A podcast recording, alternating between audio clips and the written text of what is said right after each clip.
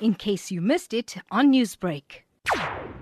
Warrant Officer Kumeresan Pillay is continuing his testimony in Durban High Court this morning. He is the investigating officer in the case. Officer Pillay is being questioned by State Prosecutor Cheryl Naidu. Pillay has taken uh, the court through a series of events since the murders of Jane Govindasamy and her daughters. He told the when the accused Collin Pillay was arrested, uh, he had injuries which he was actually inspected for.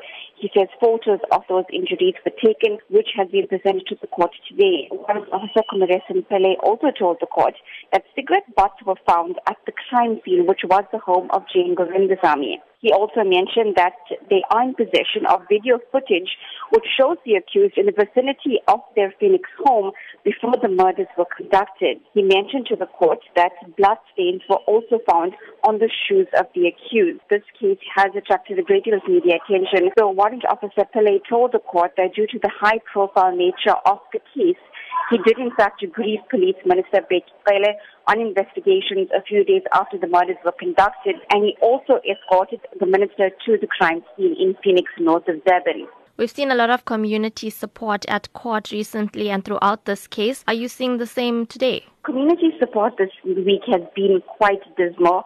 However, yesterday we saw the husband of Jane Govindasamy Sejal Govindasamy present in court. Throughout the proceedings yesterday, he seemed quite despondent. The entire time he held his head back, listening to the evidence coming through from one of the friends of Jane Govindasamy yesterday, talking about how Jane hid the fact that Sejal was actually her legal husband. And he looked quite emotional when that evidence was presented. But looking forward at today, there's very, very little uh, community support in court. Newsbreak exclusive. Newsbreak exclusive.